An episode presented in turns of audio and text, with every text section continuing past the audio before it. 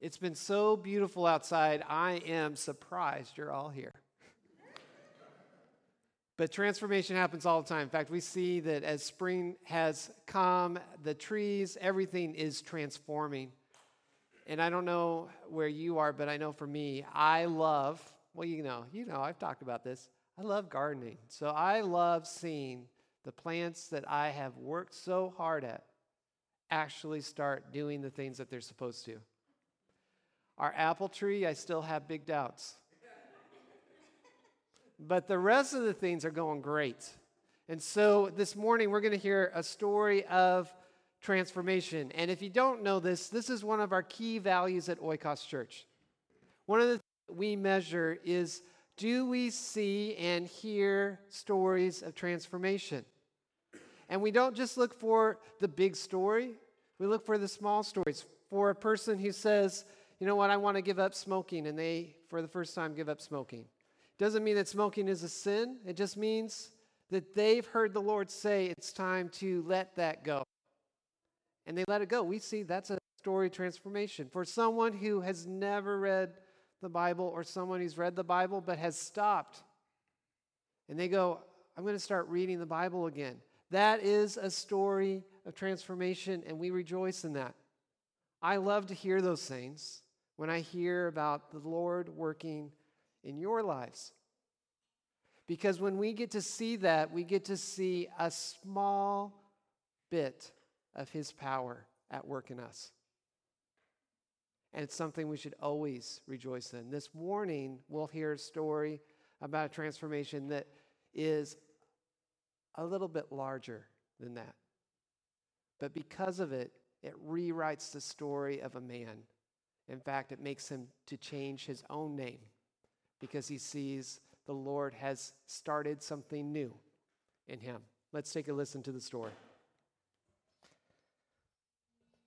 Saul was on a campaign to hunt.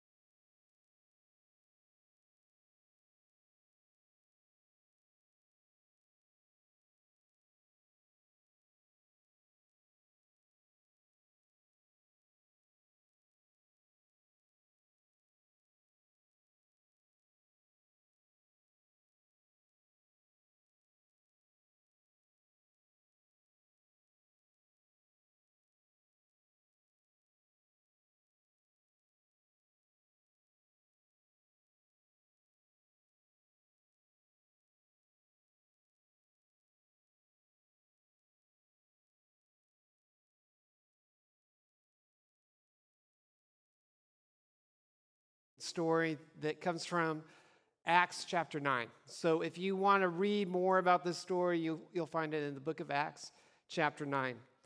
Verse one of chapter nine says this, Meanwhile, Saul was uttering threats with every breath and was eager to kill the Lord's followers. So he went to the high priest.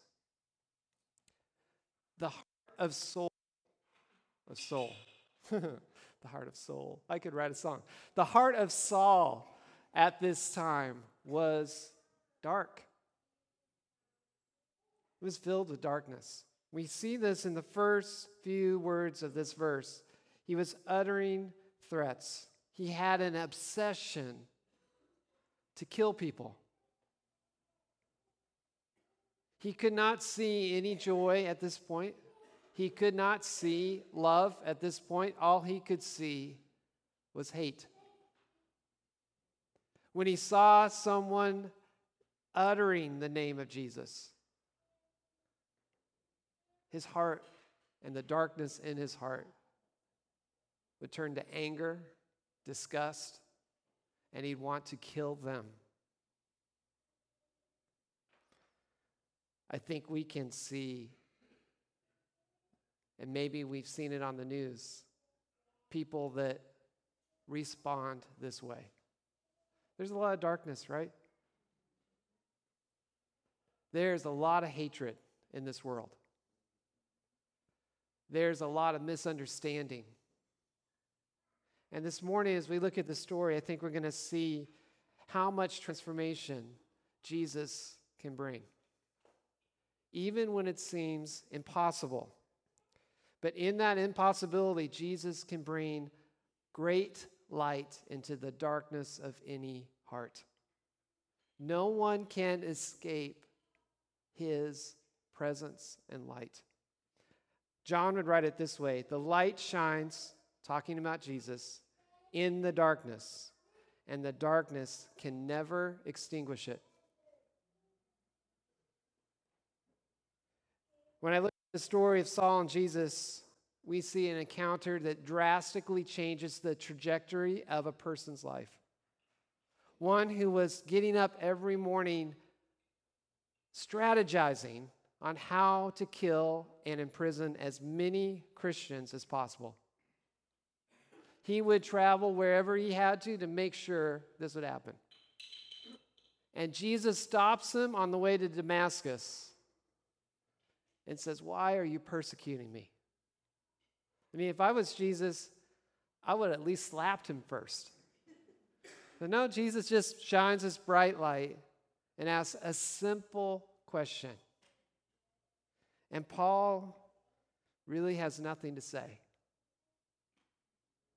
He actually becomes blind because Jesus was so bright.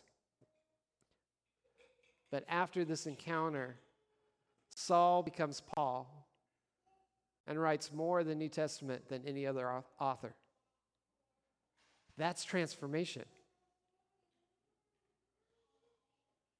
These letters, when we look at them, they show the transformation that it's not a heart that's full of darkness and hate and anger, but instead a heart that is full of joy. In fact, we see this as he writes to the church in Philippi. "Always be full of joy in the Lord. I say it again, rejoice. Let everyone see that you're considerate in all you do." Do you hear the? We just heard the story. And now these are the words he's writing to people. Always be considerate in the things that you do. Remember the Lord is coming soon. Don't worry about anything. Instead, pray about everything. Tell God what you need and thank him for all that he has done. Then you'll experience God's peace, which exceeds anything we can understand. His peace will guard your hearts and minds as you live in Christ Jesus. Now, these words are not coming from a man who is sitting at a cabana on a beach. He wasn't relaxing, drinking a little cocktail, going, "Hey, rejoice. Life is good. Be thankful." Remember, he was writing these words with a chain on his leg, imprisoned, because he was telling people he loved Jesus. There is a major transformation that happens in the life of Paul, and then he testifies to it as he talks to one church after another. His story was rewritten. Completely rewritten. And today the question is, what about yours? So just pause in that. Paul, from the moment that he experiences Jesus, he's blinded, he's in darkness, literally. But no longer is his soul in darkness. In fact, it's seen a great light. And he changes. So now what are you going to do? It's hard, isn't it? When we reflect on our own life, sometimes we forget about the transformation that God has done for us. It is so easy to be trapped into the things that we do day after day after day. Do any of you struggle with a particular sin that just keeps reoccurring? You might as well raise your hand. Just, just raise your hand and go, I may have forgotten that one.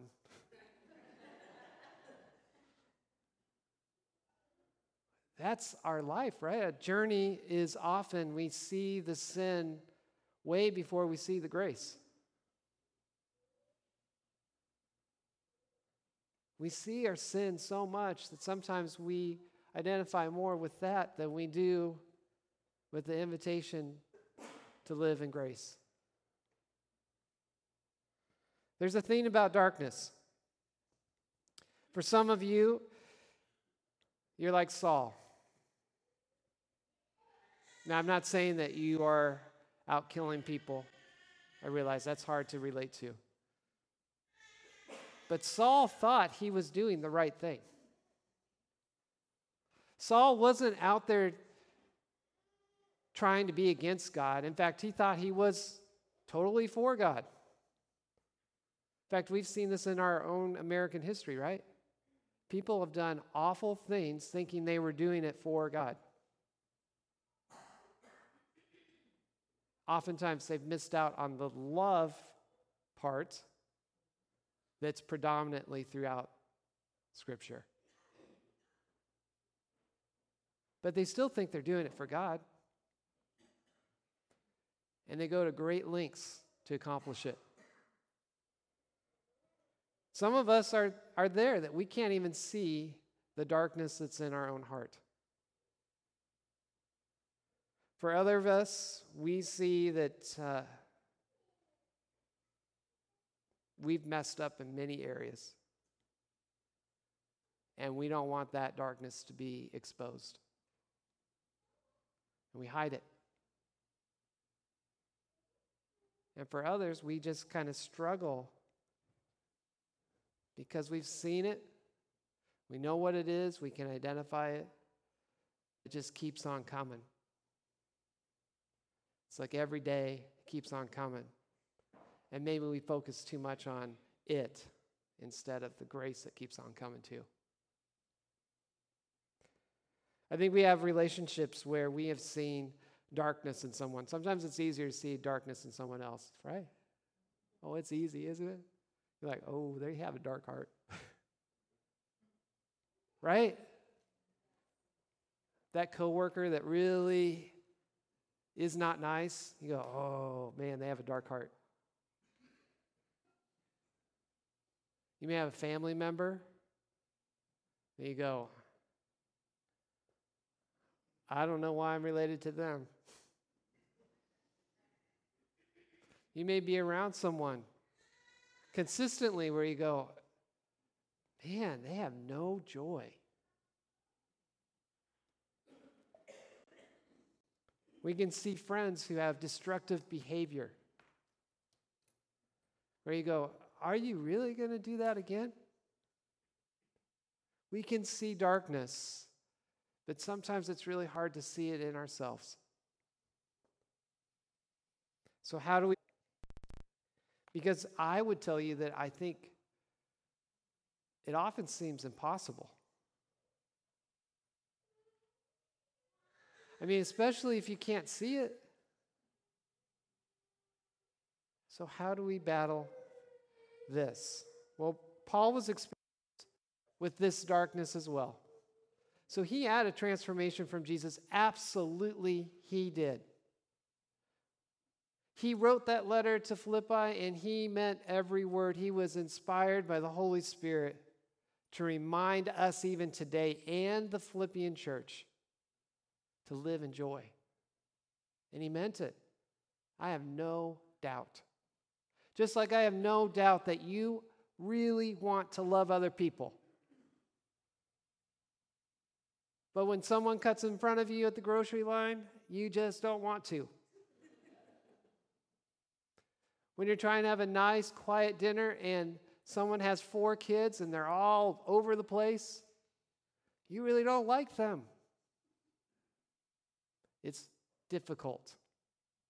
Well, Paul says, yeah, it's difficult. In Romans chapter seven, he says this, and I know nothing good lives in me. That is in my sinful nature. I want to do what is right, but I can't. I want to do what is good, but I don't. Anyone feel good about that? Feel like you can relate? Well, I hope so. I feel that way. I don't want to do what is wrong, but I do it anyway. Anyone experience that this week? Yes. Come on, you know you have. I definitely saw it with my children. Maybe not with me. But if I do what I don't want to do, I'm not really the one doing wrong. It is sin living in me that does it. I have discovered this principle in life that when I want to do what is right, I inevitably do what is wrong. I love God's law with all my heart.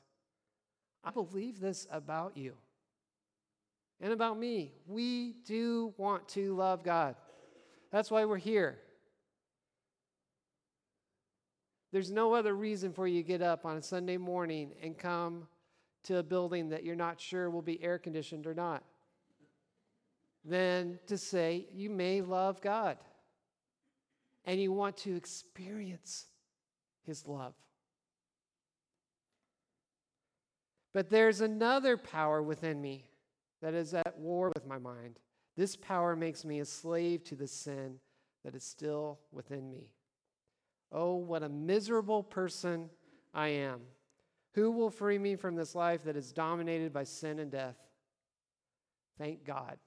The answer is in Jesus Christ our Lord. So you see how it is. In my mind, I really want to obey God's law, but because of my sinful nature, I am a slave to sin. We call this saint and sinner. By the automatic justification of the Lord in the moment you are baptized or believe in his name. He looks at you and says, "Your family.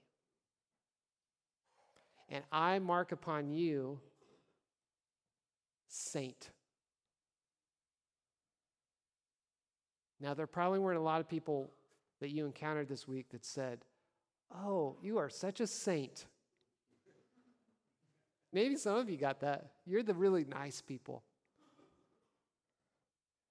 But oftentimes we can say, "Man, I'm a really bad sinner. Actually, I'm a really good sinner." Right? I mean, we know how to sin. But that's why we're here. Because we have a great God that is the answer.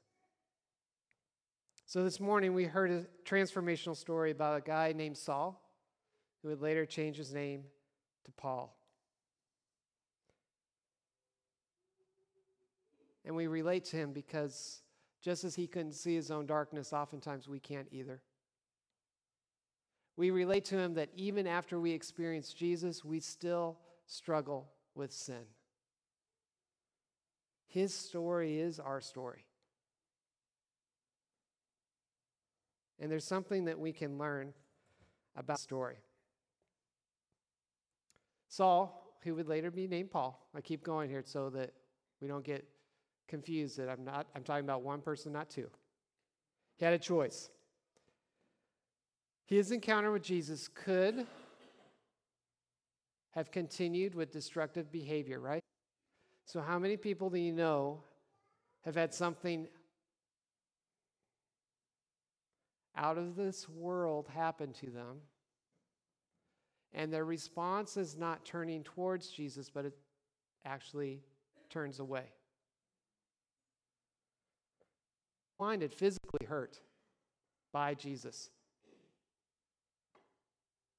And it's on Jesus here. He chose to blind Saul.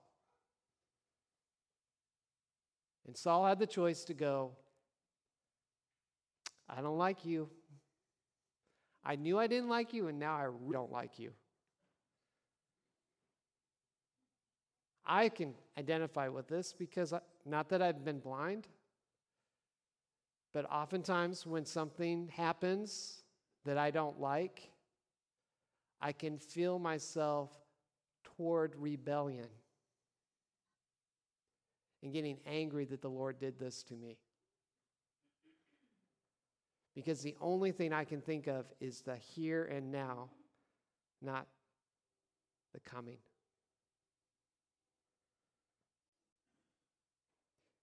He could have also said, I am so scared of you, Jesus. I don't want to move. I'm going to be stuck right here in fear because I'm so scared of what you'll do. If you've done this, what else are you going to do? But it's verses eight and nine. Let's look at what Paul or what Saul did. Saul picked himself up off the ground, but when he opened his eyes, he was blind. So his companions led him by the, by the hand to Damascus. He remained there blind for three days, eat or drink. So maybe you're stuck. You can't get up off the ground, or you feel like that you can't. Maybe the darkness that has been exposed has got you so much in fear that you're unable to hear and respond to the words of Jesus. When Paul is writing about struggling in sin, that great passage from chapter seven, he immediately goes to the next chapter, which is the answer that we find in Jesus. And this is the reason why he's able to get up off the ground. Trust in the one who just blinded him, that perhaps it would be better to go with him than against him. It says in chapter eight, so now there is no condemnation for those who belong to Christ Jesus. And because you belong to him, the power of the life-giving Spirit has freed you from the power of sin that leads to death. There's darkness here. But to the church in Rome are, there is no condemnation. Let the light shine. So you have not received a spirit that makes you fearful slaves. Instead, you received God's Spirit when he adopted you as his own children. Now we call him Daddy or Abba, Father. For his Spirit joins with our spirit. God is not fearful of our own darkness. God is not fearful of our darkness or sin. God is not ashamed of our darkness or sin. He is willing to join his own spirit to ours. That same Spirit it's still problems. I think for us today, it's an important message that we realize God doesn't need us to get our act together before he joins with us. God is not looking for you to your own life. God is asking us to listen to his voice. We are God's children. And the Holy Spirit helps us in our weakness. For example, we don't know what God wants us to pray for. Who's been there? Come on, we know so many times. In fact, people will ask you sometimes. Actually, no one really does.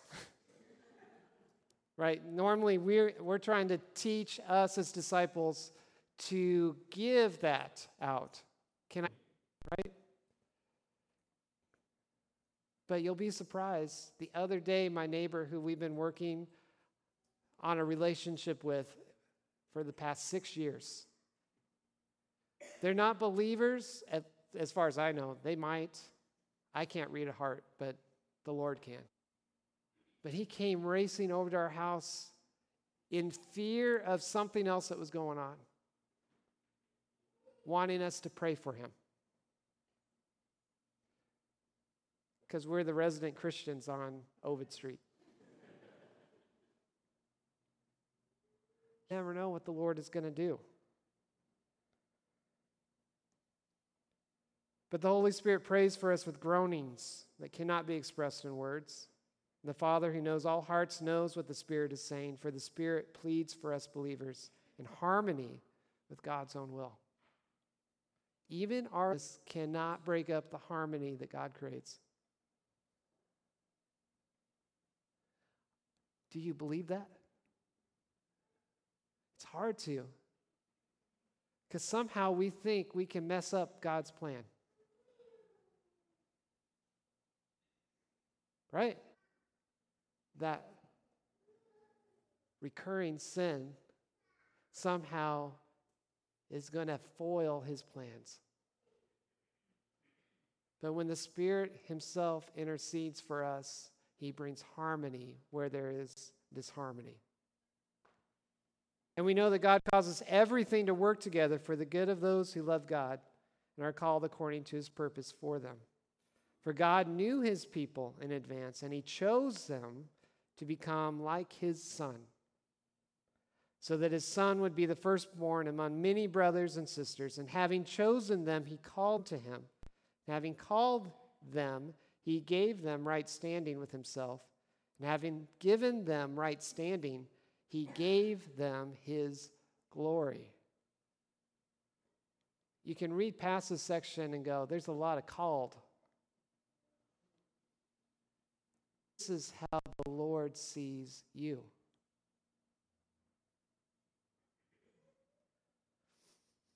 Breathe that in. He's called you. He sees you representing his Son. He looks at your life, and every time you love someone, he applauds when you love someone, even when it's with a hidden agenda. Because he goes, I can still use that. You're kind of messing it up, but I, I'm going to make it right. Because he wants to use us and work through us because we are his children. I had the kids do a job because I think it's important that they do jobs. And I was writing my message. And so I was on the front porch. And we're making it not look as nice on the side of the house. I thought this would be a good teamwork thing with Aubriana and Zach. And so I specifically said, rake the leaves that are on the gravel, then put it in the trash. Aubriana grabs the rake, and I'm writing my message, and I'm like, wow, no opposition, no complaining, just a little bit of push to get him to go, and they're doing it today.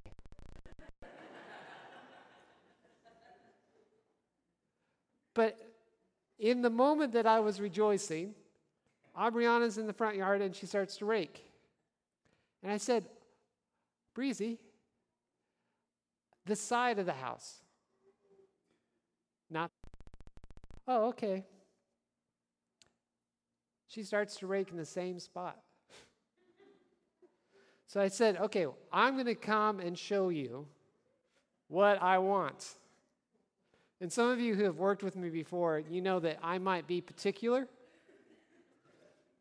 And there is a certain way that the job needs to be completed. Because it needs to look a certain way when you're done. So I went over there and I said, you're going to have to break, and you're going to have to put a little muscle in it. You've got to pull like this to get these leaves out of the gravel and into a pile. So I did, and I said, okay, are you ready? And she's like, uh-huh. I said, you grab the rake, I'll hold the rake, and we'll do it together. So we did it together, so that you know this is what I want. And then they went on.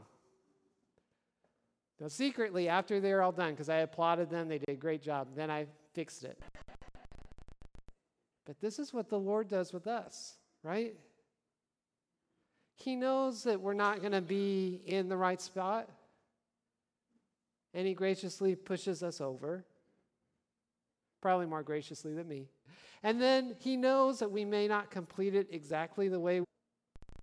And so he comes around after he says, awesome job, and he completes it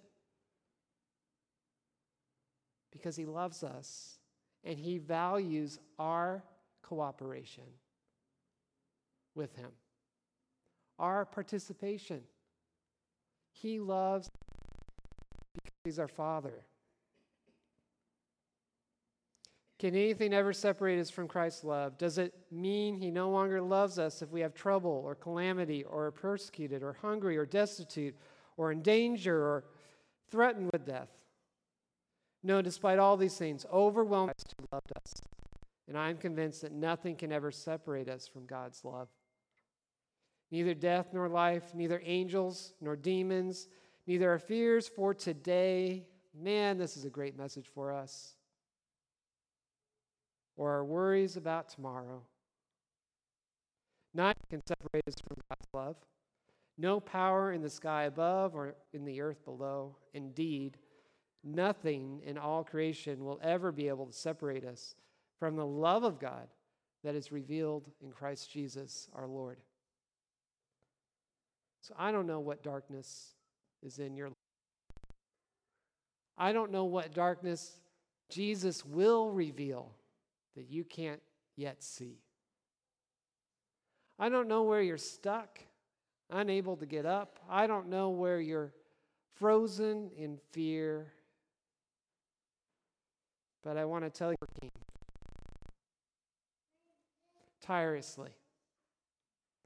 It's watching. And not watching going, mm-mm. But watching. And I believe at times he's crying for us when he sees us being going down a destructive path. But he's eagerly at the same time waiting for us to return. He's not trying to come up with the exact great punishment when we return. Instead, he's playing the best party. That's who he is. He goes with us on those paths that lead to darkness, ready to pull us anytime we turn around. He and our darkness cannot overcome him. So this morning, what we are going to do is we're going to have a moment, time of healing prayer for those areas of darkness in your heart, you know of. And for those areas of your heart that you don't know of. So what we do, and this is this has been done for thousands of years as followers of Jesus, is a time of confession and absolution. So Ken and Dolores will be in the middle, either side. Nelson and Sylvia will be in the back, and Sarah and I will be up in the front. Now, I realize that you're thinking, well, I shouldn't say this. I can imagine. So you might, oh, I'm not sharing that darkness with one of these people. They know me. And then they're going to look at me the next day. Well, I won't see them until next week, and I may not come back next week. But then they're going to see me the next time I come to worship. And they're going to look at me with those eyes of disappointment. I assure you that we are going to say a prayer before each confession that the Lord removes it from our heart, that he removes it far as the east is from the west, and that we look upon you with his eyes and not eyes of judgment. But I also realize that you may say, I still um, don't think so. So nice try, Payne, today. So what I would like you to do, if you're not willing to share specifically, if there's something that you need confessed and absolved, and absolution simply means that they're going to say, you are forgiven in the name of Jesus. Please pray for the darkness within me to be exposed to the light of Jesus. Bring healing to my soul. That's is that general? Is that general enough? I got you. It's hard. I will tell you there's freedom in confessing. There's more freedom in receiving absolution. So if you are stuck and unable to get up, this might be a moment where you see, because I believe in the power of our Lord and Savior Jesus Christ. If you are suffering right now and you're not sure why, because you don't know what it is, I believe that the light of Jesus can overcome it. As God's children, we have his power in us, right?